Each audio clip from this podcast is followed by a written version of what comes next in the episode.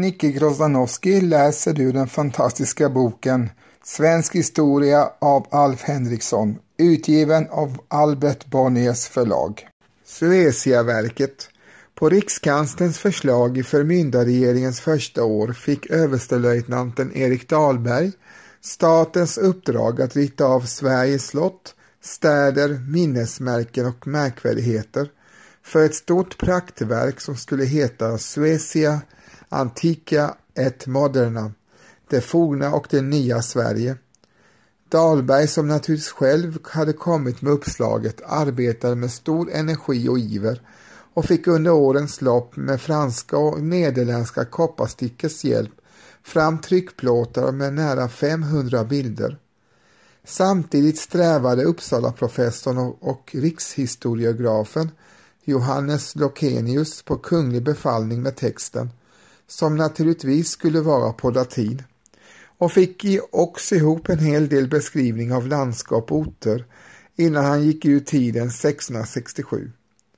Sedan dröjde det över 20 år tills en ny textförfattare blev funnen i professorn och bibliotekarien Claudius Arrhenius Örnhjelm, vilken ansåg Lokeni notiser alltför korta och ofullkomliga och lade upp ett långt vidlyftigare textplan. Han hann med att eh, skriva sju kapitel av de tolv som skulle ingå i första volymen av verkets sju tänkta volymer. Därpå dog han.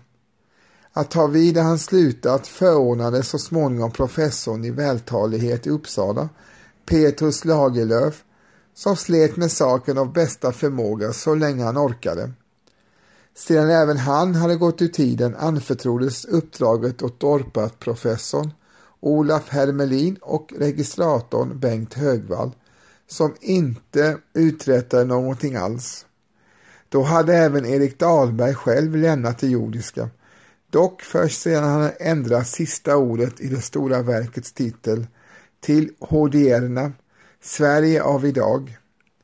I Riksarkivet vilade hans tryckplåtar och avdrag, men de var inte glömda. Och mot 1720-talets slut kom någon på att här fanns ett kapitel som kunde bidra till statsskuldens likvidering.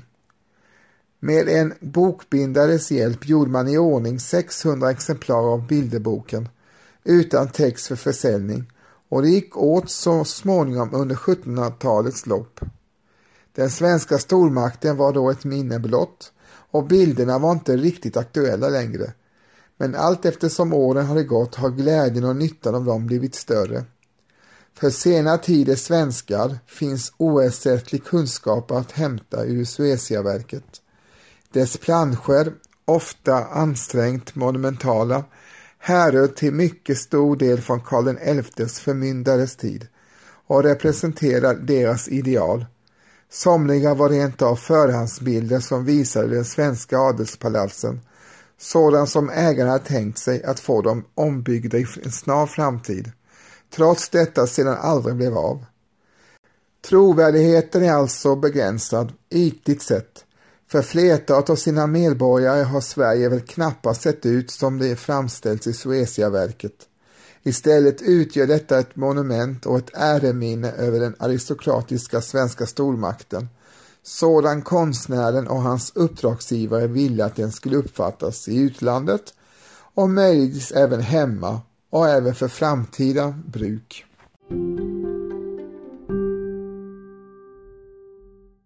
Slott och palats Mitten av 1600-talet var palatsbyggnadets tid i Sverige. Generalerna som kom hem från Polen, Tyskland och Danmark kom icke tomhänta.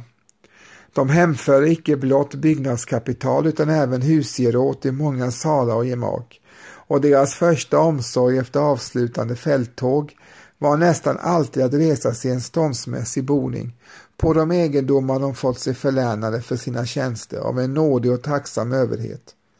Livet i Sverige har förmodligen aldrig levts vräkigare än då. Ty så stora resurser har aldrig varit samlade på så få händer senare. Och kontrasterna mellan landets fattigdom och magnaternas glans och rikedom har aldrig varit större. I varje fall aldrig mer iögonfallande än under Karl XIs förmyndarregering. Illa beryktad i hävderna för sin bristande sparsamhet är framförallt Magnus Gabriel de la Gardie. En känd karaktäristisk av honom kan läsas hos den italienske diplomaten Lorenzo Magalotti som besökte Sverige i början av 1670-talet och vars roliga och välskrivna resebok härifrån finns översatt och utgiven.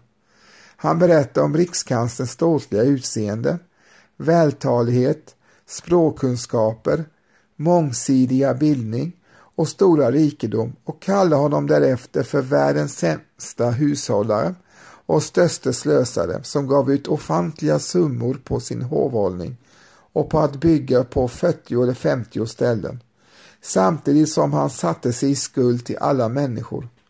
Skulderna bekymrar honom inte, säger Magalotti, därför att man i detta land icke har någon utväg att få betalt av en person i hans samhällsställning.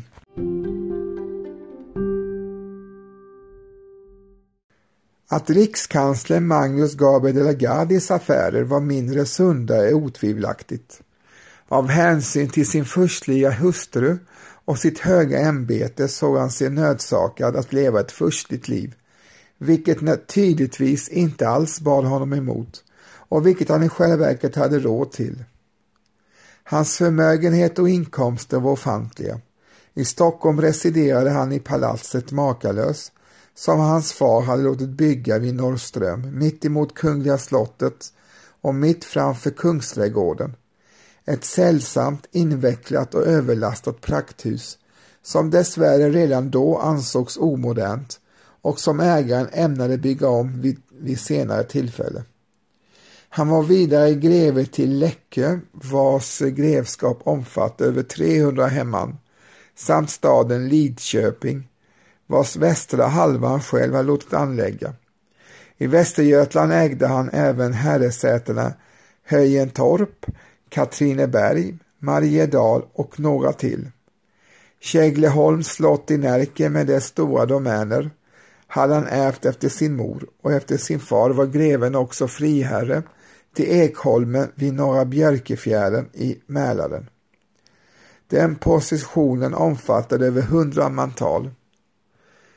Vengan i Sigtuna-trakten hade han förvärvat genom köp, liksom Karlberg utanför Stockholm, i vars grannskap han vidare var ägare till Ekolosund och framförallt Jakobstad, den nuvarande Ulriksdal. Drottningholm var också i hans besittning i några år. Båda de sistnämnda såldes emellertid tidigt till enkeldrottning Hedvig Eleonora som strax tog itu med att förbättra dem efter sitt sinne. Det nuvarande slottet på Drottningholm uppfördes sålunda åt henne av den franskskolade och praktiskt duglige byggnadskonstnären Nicodemus Tessin, den äldre, av de båda stora arkitekterna med detta namn.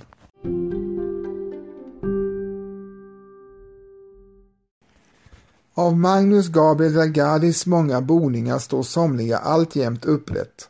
Det gäller om Karlberg, Venngarn och Mariedal som alla har kvar något av den prägel han gav dem.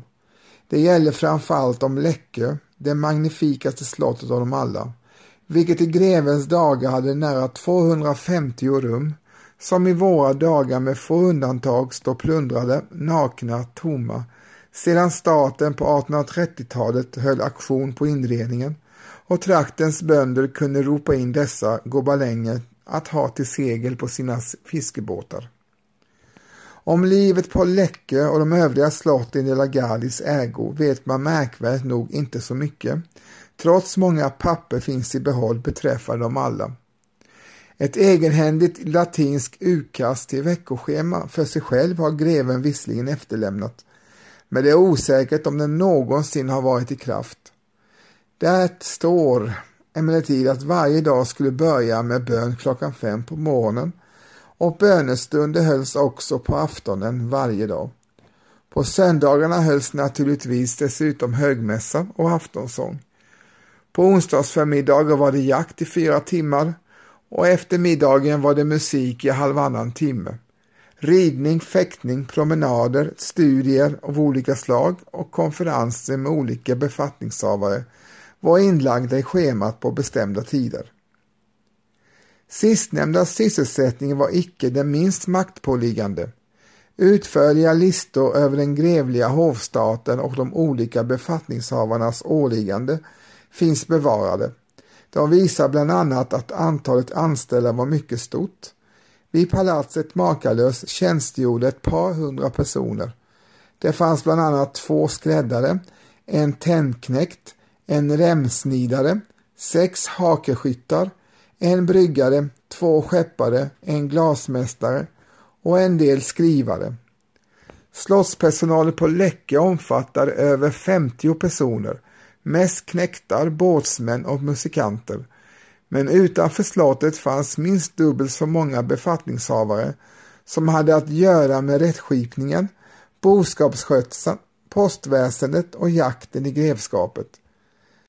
Sammanlagt måste Magnus Gabriel Lagarde ha haft tusentals personer i sin tjänst utöver alla dagsverksbönder och det är förståeligt att hans utgifter nästan alltid översteg inkomsterna.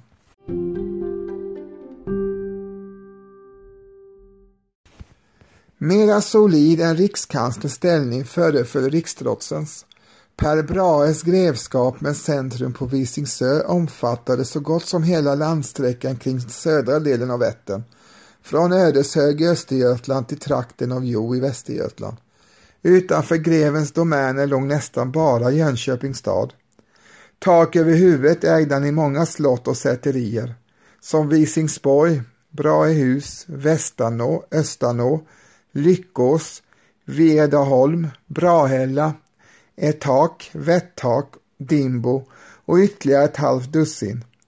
På sina marker hade han redan i drottning Kristinas dagar låtit anlägga Gränna stad. Men han var herre över så mycket egendom även annorstädes i riket, framförallt kanske i Finland där han regerade över exempelvis Brahelina län i Savolax och Kajana friherrskap i Österbotten. I det nyvunna Bohuslän hade han vidare hygnats med förläningen av Orust och Tjörn. I Stockholm hade han ett stort hus på Helgandelsholmen. I Uppland hade han låtit bygga slottet Bogesund på bekvämt avstånd från Rydboholm och Lindholmen, där hans eh, brorson och arvtagare Nils Brahe var slottsherre. Själv hade han inga barn i livet längre. Beträffande Braeslotten är den intresserade eftervärlden hänvisad till deras bilder i Sueciaverket. De flesta av dem, däribland det stora Visingsborgs slott på Visingsö, ligger sedan århundraden i ruiner. Om det magnifika liv som levdes där i grevens tid vet man ett och annat. Sålunda har en ung tysk-baltisk baron som heter Kott efterlämnat en skildring av hur gäster togs emot på Visingsborg en jul på 1660-talet. Borgerskapet i Gränna paraderade då i gevär och ett antal stort båtar med trumpeter och lakejer kom över för att hämta de främmande som högtidligen fördes ombord på en slup med röda dynor och många blå och vita flaggor. Trumpetare och pugslagare spelade välkomstmusik på Slottsvallen och i slottsporten mötte greven själv med sin grevinna och hela sitt hov och förde sina gäster genom trädgården mellan två paraderande hederskompanier som sköt salut med musköter. Slottsgemaker var skönt utstyrda med gobalänger och annat och det gavs konsert och komedier av gymnasisterna vid den grevliga skolan på ön. En av juldagarna gjorde greven stort bondbröllop för över 30 par från hela grevskapet. Allt detta var mycket storartat, men kostade inte så mycket, upplyste Klott.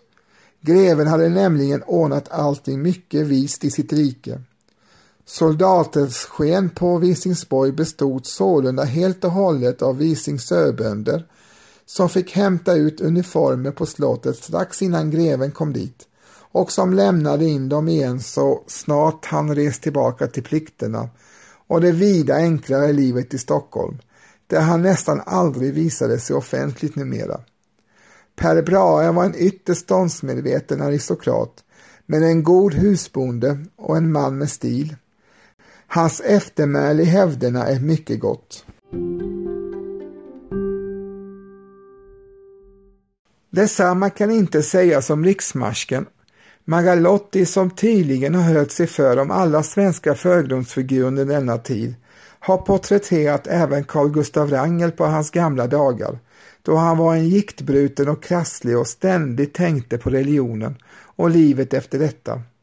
Han var försäkrad den välunderrättade italienaren, belevad, praktlysten, frikostig, ordhållig, men lättretlig och mycket svag för kvinnor.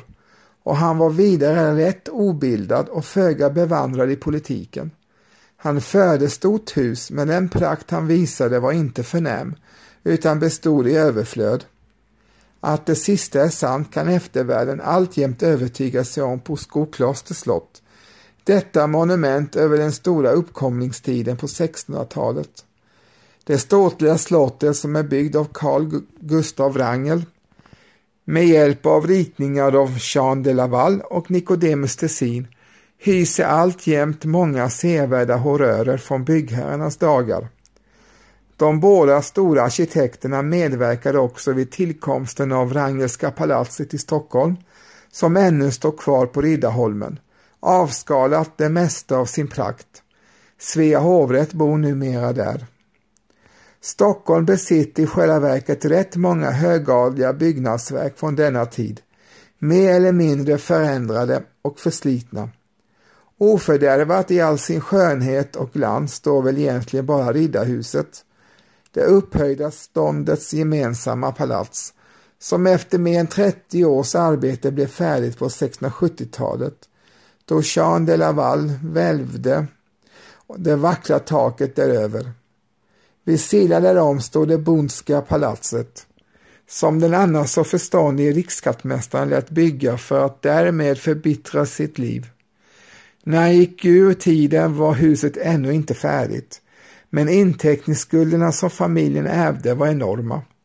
Palatset som tjänstgjorde som rådshus i ett par hundra år och därefter gruvligen skövlades av Stockholms gatukontor har i våra dagar snyggats upp efter förmåga och hyser nu Högsta domstolen.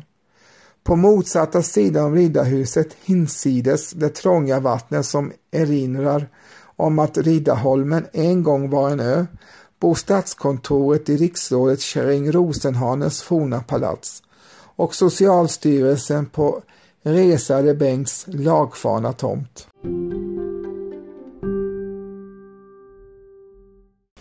Bröderna Rosenhane Högadens ekonomiska maktställning, på goda grunder angripen av modiga präster, borgare och bönder vid många riksdagar, har sålunda blivit till glädje för eftervärlden trots allt.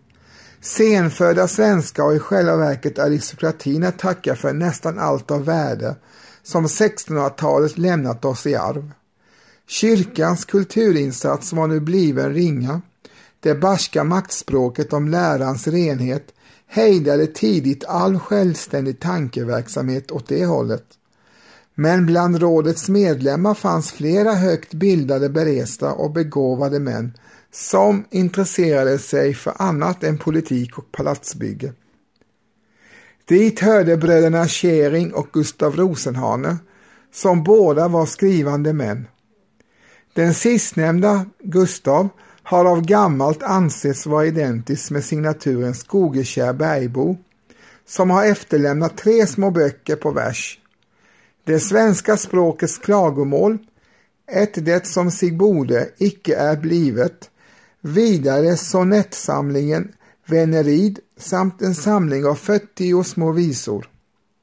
Av dem är åtminstone Venerid en märklig och vacker bok av en gammal svensk poet som var väl förtrogen med renässansens vitterhet i andra länder. Hans sonetter tål till någon del att läsas än idag.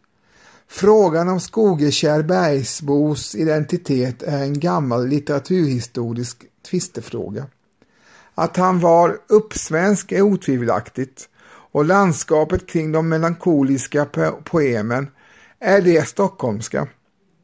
Skogekär bergbo, annars så inåtvänd, har rent av vänt sig direkt till den lilla huvudstaden i den krigiska stormakten med en sonett.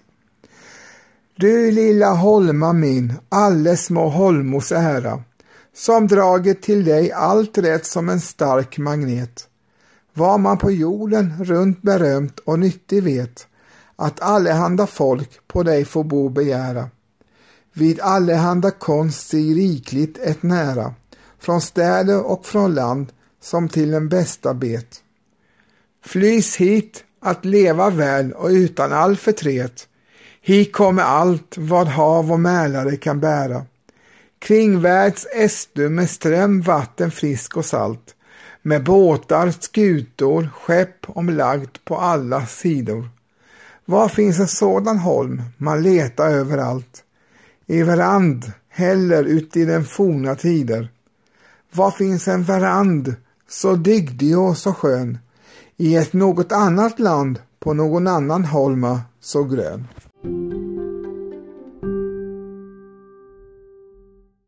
Under 1900-talet har det föreslagits att icke Gustav Rosenhane utan hans tio år äldre bror Schrering skulle dölja sig under signaturen Skogekärr Bergbo. Tanken är nog övergiven nu. Käring Rosenhane skrev också vers, men sannolikt inte ofta. Han var en älskvärd, talförd, klok och praktisk man som lyckades väl i livet. Av honom finns i behåll en underbar bok av en helt annan slag. Hans O Economia som handlar om bästa sätt att sköta ett gods på 1600-talet. Ingen lektyr kan vara ljuvligare för en senfödd, rotlös, hårt specialiserad stadsmänniska. Man inhämtar där hur en husbonde i Guds namn förser sig med en lagom gård samt skaffar sig en god och dygdesam maka, en försiktig och trogen fogde, goda drängar, deja och pigor, hästar och boskap av alla slag och vad ni för övrigt kan behöva. Gårdsfogden ordnar icke blott med plöjning, halvning, sådd, dyngskötsel efter årstiden och månen och planeternas lopp, utan han också för bok över kreatur, höns, duvor, stogång, fiske, tjära, bast, näver och bräder, ost och talg, humla med mera och lagar att prästen får sitt tionde.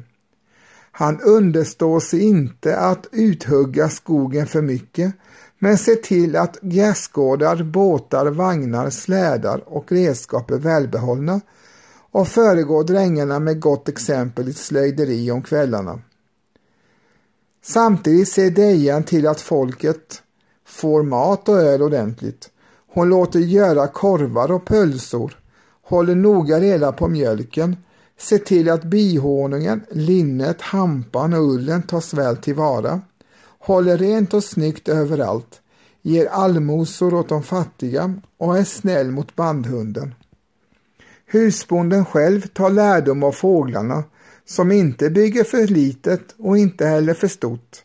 Och är han en ung präson eller en mycket gammal man, kaj och frusen, sådan bör han inte bygga alls, ty då blir det just för stort eller för litet.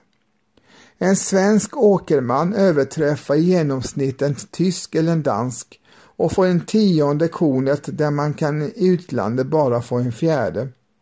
Det gäller dock att veta vad jorden duger till och att rätt kunna umgås med dyngan. Man kan ju också vara kurix och eh, observera planetstunderna, men att rätta sin actions efter dem synes föga grund och fundament hava med sig.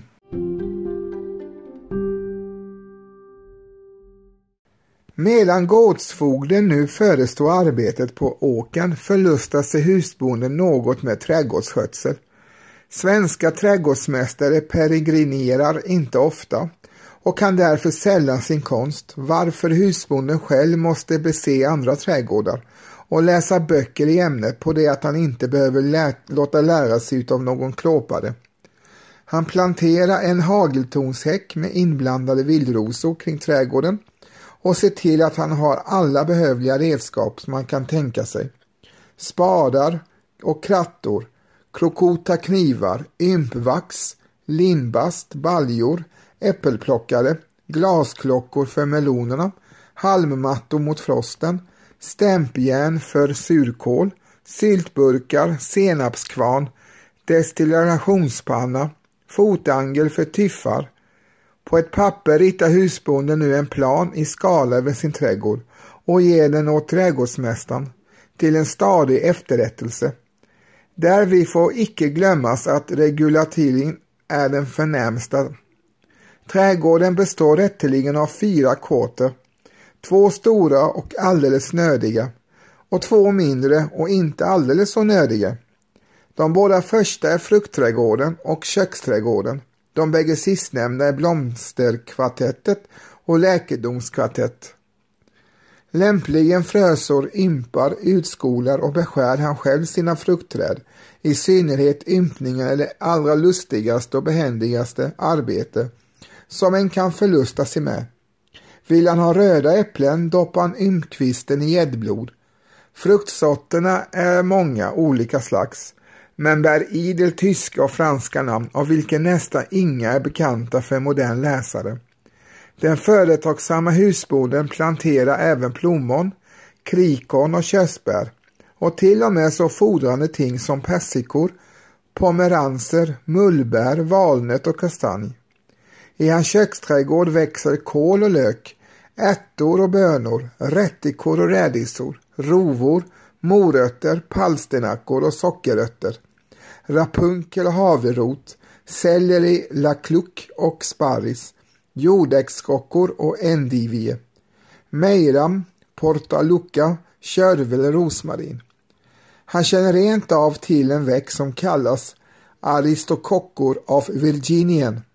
De kallas irdopäron på tyska och på italienska tartuffli. Detta skrevs i Mellansverige hundra år före Jonas Alströmer.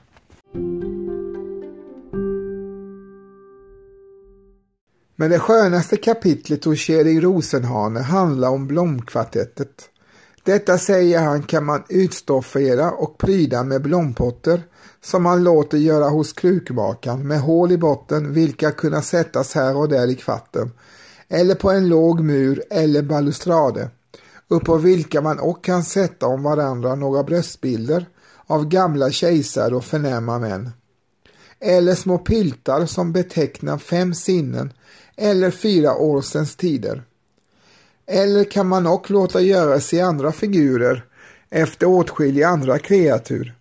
Förutom allt detta är största sejten som sker utav levandes. Sköna, välluktande och av åtskilliga höga färger, förblandade gräs och blommor. Han räknar därpå upp en mängd sådana och föraktar varken gullviva eller bellis i sin barockträdgård. Men han har också klematis och franska anemoner, stockrosor, digitalis, lejongap, blå och gula riddarsporrar, vita liljor och brandgula passionsblomma, violer och nejlikor som han särskilt tycker om och hundratals andra ting av vilka de flesta är välkända trädgårdsblommor än idag. Han låter förstå att av tulpaner finns det 144 olika sorter. Det slag man tog från Holland redan då. Men förgäves söker man i hans oekonomia efter sådana som syrener och gullregn, flox och löjtnantshjärta, snödroppar och dahlia. Kärring Rosenharens handledning i jordbruk och trädgårdsskötsel är på sitt sätt ett vackert historiskt dokument. Om jordbrukets metoder och ekonomiska förhållanden vid 1600-talets mitt finns mycket vetande där att hämta men framför allt är boken läsbar och läsvärd såsom ett sakligt vittnesbörd om atmosfären bland de burgna männen i det alltjämt mycket lantliga Sverige under frälseköpens, storgodsens och adelväldets bästa tid. Ni har precis hört mig, Nicke Grozanowski, läsa ett stycke ur den fantastiska boken Svensk historia som är skriven av Alf Henriksson och utgiven av Albert Bonniers förlag. Signaturmelodin ni hörde i början är ju den berömda Fjäril vingar syns på Haga, även känd som Fredmans sång nummer 64, som är gjord av Carl Michael Bellman. Och som avslutning får ni höra Par Deus med gruppen Gotthard. Podden utkommer två gånger i veckan, lördagar och onsdagar med bonusavsnitt lite då och då, så håll utkik. Tack för att ni lyssnade. På återhörande. Hej!